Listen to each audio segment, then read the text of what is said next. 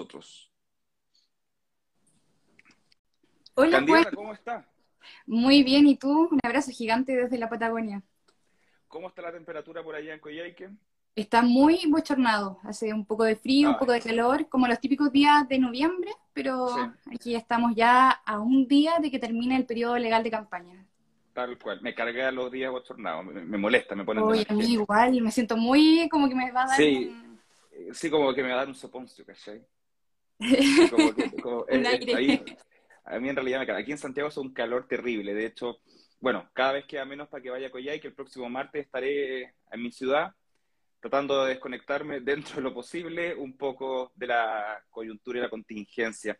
Candidata, bienvenida. Usted tiene el placer de ser la última entrevistada de todo este periodo de entrevistas de, de este año que realizaba candidatos de distintos cargos, incluso los presidenciales. Así que muchas gracias por su disponibilidad, primero que todo.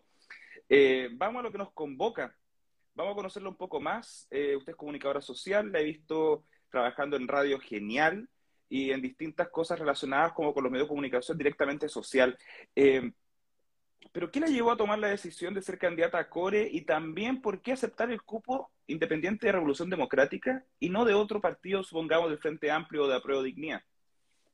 Perfecto, sí, Juan, también saludar a las personas que se están uniendo a este Instagram Live. Eh, efectivamente, como tú mencionas, trabajé en la Radio Genial como reportera, me gusta mucho el tema de las comunicaciones, estudié algo, nada que ver con periodismo, estudié administración pública, que tiene que ver mucho con los procesos de cómo funciona el Estado, pero también con una mención en ciencia política que ayuda a entender a la sociedad con cómo se relaciona con el Estado. Yo he trabajado desde los 14 años en organizaciones sociales y comunitarias en Coyhaique. Cuando tenía 15 años me tocó ser la vocera de un colectivo de una coordinadora de estudiantes de la Patagonia. Dentro de los hitos importantes que hicimos en esa coordinadora de estudiantes fue hacer un plebiscito de ratificación, donde 10 liceos se adhirieron a nuestra coordinadora de estudiantes y además nos tocó vivir un momento súper importante dentro de la región de Aysén, que fue ser parte de la comisión ejecutiva para la creación de la Universidad de Aysén, donde me tocó ser representante estudiantil para llevar un, un poco también de forma metafórica los sueños y anhelos tan demandados de muchos jóvenes quienes tenían que salir a estudiar afuera.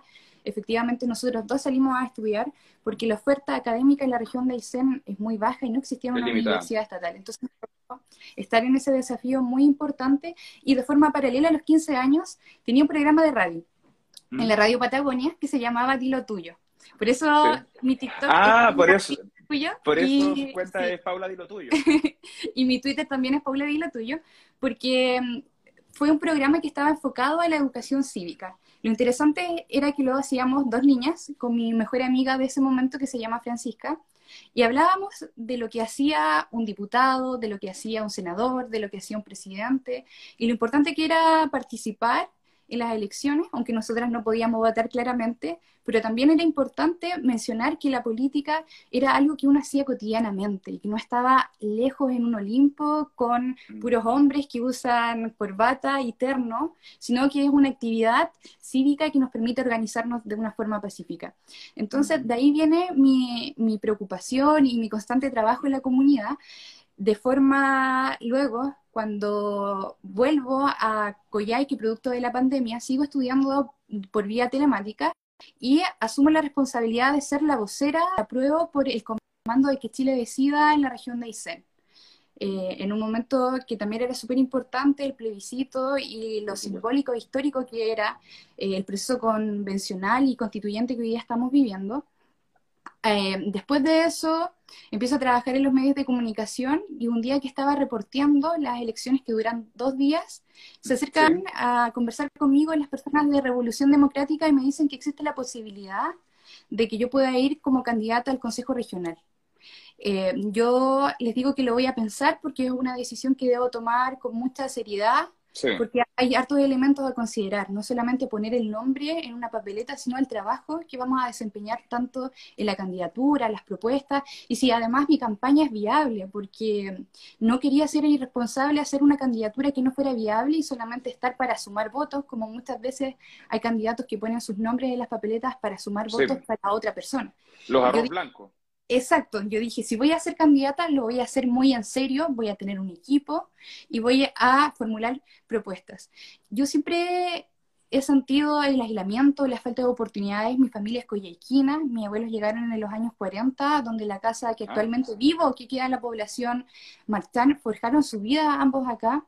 Y eh, nosotros hemos sido parte de las familias que siempre hemos estado en el lado de golpear la puerta al sistema público. Esa fue una de las motivaciones principales por las cuales yo entro a estudiar administración pública, porque quiero que cambie la relación del Estado con la ciudadanía, con los habitantes, porque cada vez que uno hacía una fila para ir a la municipalidad, para ir al consultorio, la respuesta era no.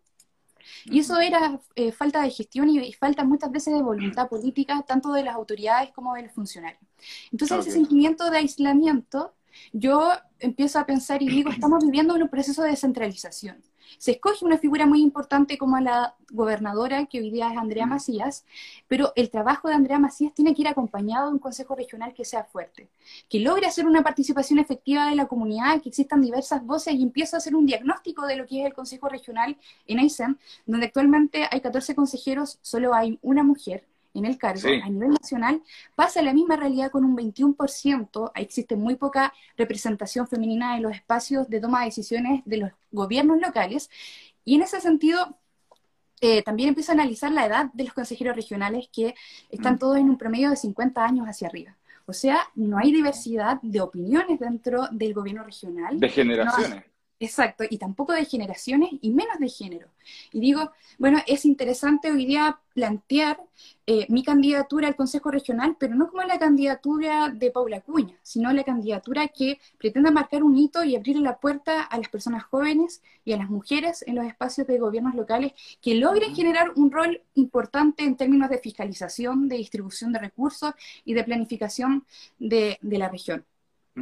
Candidata, corrígeme si me equivoco, ¿usted es la candidata core más joven de esta oportunidad? Sí, soy la más joven a, a consejera regional con 23 años. 23 años, igual brigio. Pero bien, me, parece, me, parece destacable. Eh, ¿Fue Revolución Democrática el único partido que le se acercó o hubo otros?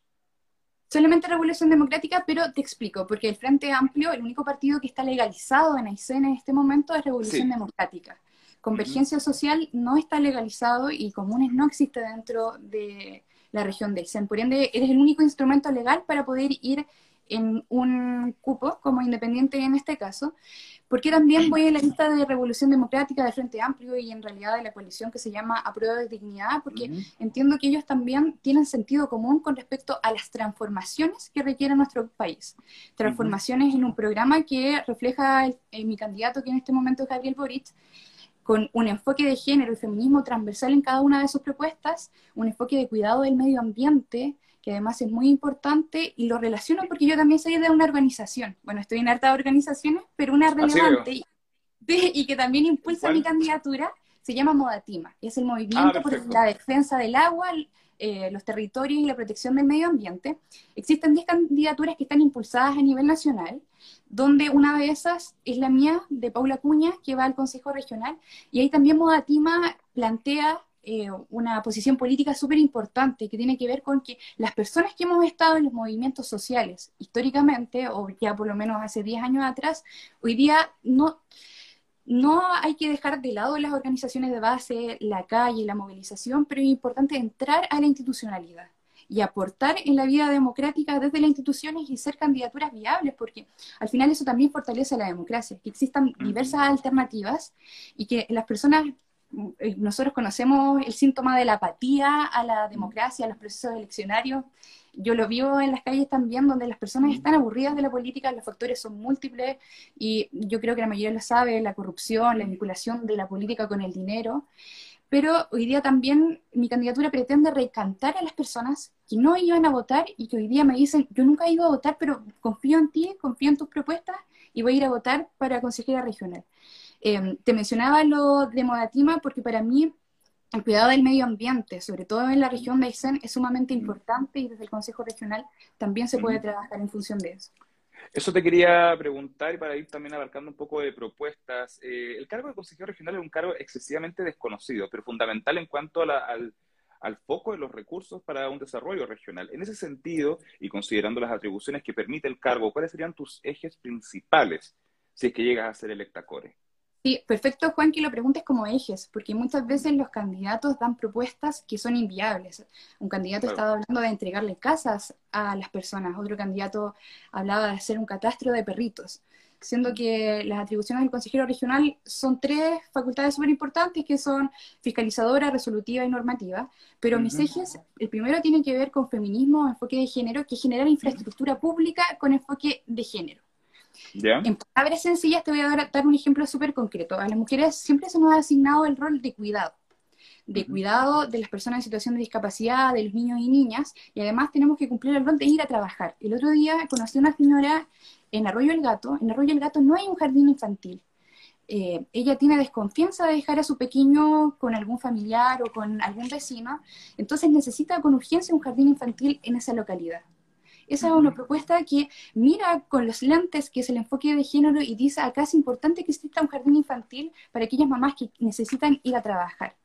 Eh, también transferir ciertos recursos a las organizaciones de mujer, apoyar a las mujeres emprendedoras. Eh, también yo estoy a puertas de ser administradora pública, entonces quiero aportar a cómo ellas puedan postular a los proyectos, a los eh, distintos proyectos que van por el fondo regional y que puedan llegar de una buena forma. muchas veces los proyectos se caen en la forma más que en el fondo, entonces también un rol constante de acompañamiento dentro de los procesos con las distintas organizaciones de mujeres, tanto de emprendedoras como de mujeres en general en la región de Aysén y en la provincia que me toca representar. Que abarca la comuna de Lago Verde y la comuna de Coyhaique. Sin embargo, al momento de ser electa, igual tienen que tomar decisiones a nivel regional, solo que se dividen en provincia de manera electoral, como para que la gente... Sí, y también algo que hablan los consejeros regionales, hablan de intereses territoriales. O sea, cómo yo genero un interés territorial por la provincia que estoy representando, pero eh, yo también quiero trabajar para la región entera. Em, estuve escuchando atentamente las entrevistas con los otros candidatos a consejeros regionales y la mayoría de los consejeros regionales coincidían en estas que tienen que ver con descentralizar también la región de Aysén, todos los proyectos, la mayoría de proyectos se concentra en Coyhaique, y eh, un tema que tiene que ver con la conexión no solamente terrestre, sino digital es súper importante. Y ahí quiero hacer una pequeña explicación, porque el presupuesto del gobierno regional es de 65 mil millones.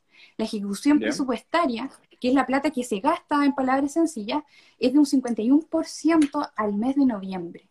O sea, hemos gastado la mitad, solamente la mitad de ese presupuesto.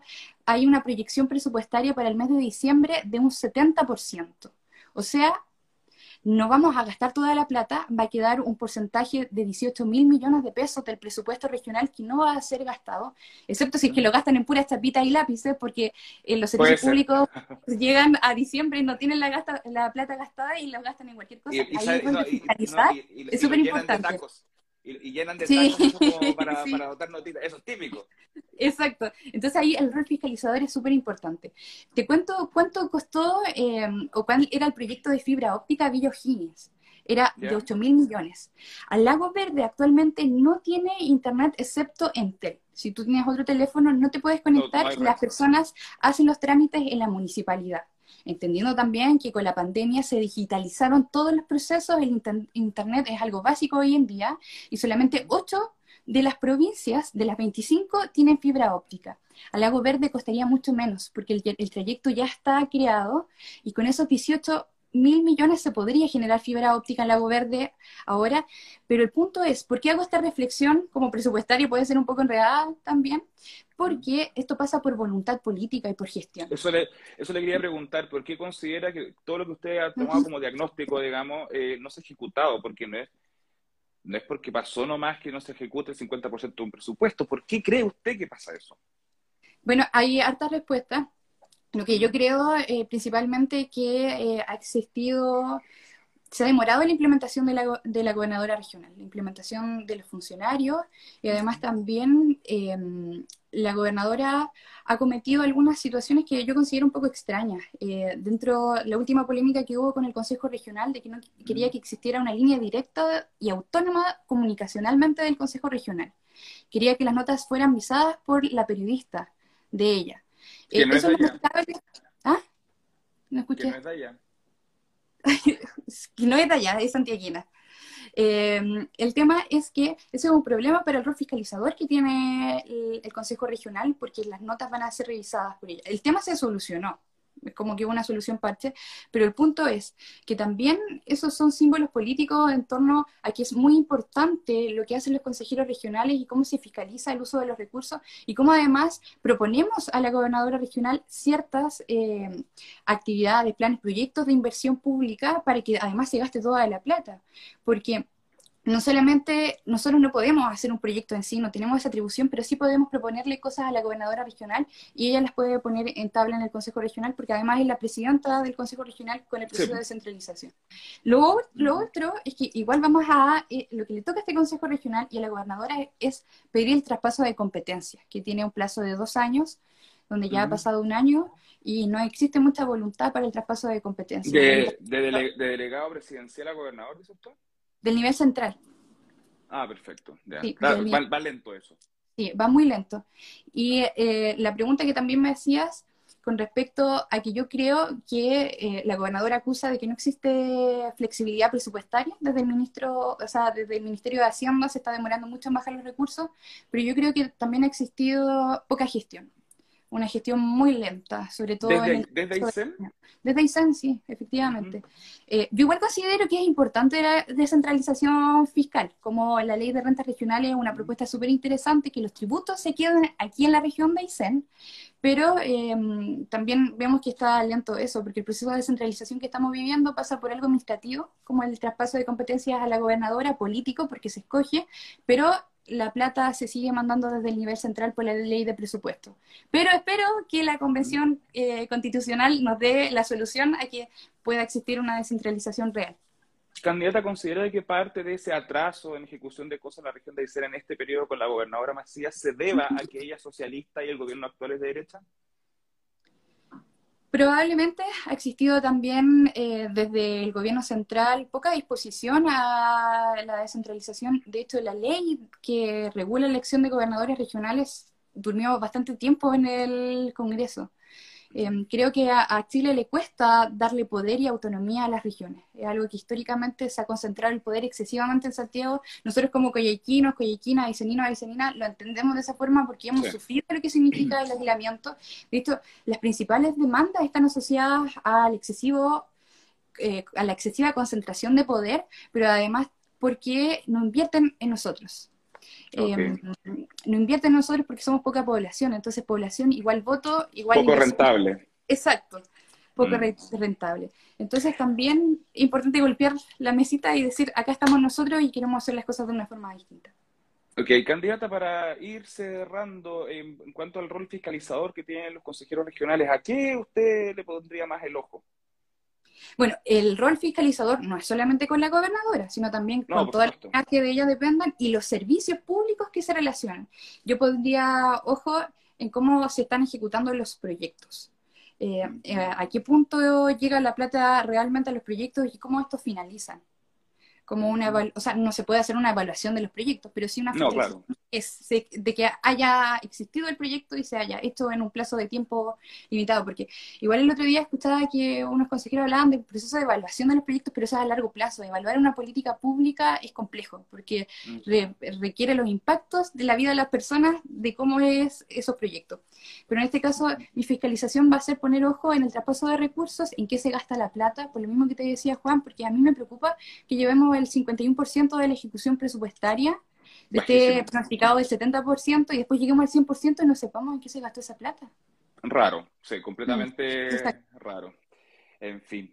Paula Cuña, comunicadora social, tesista, próxima a ciencias políticas y candidata a CORE por la provincia de Coyhaique, independiente, cupo, Revolución Democrática, Pacto, Apruebo, Dignidad.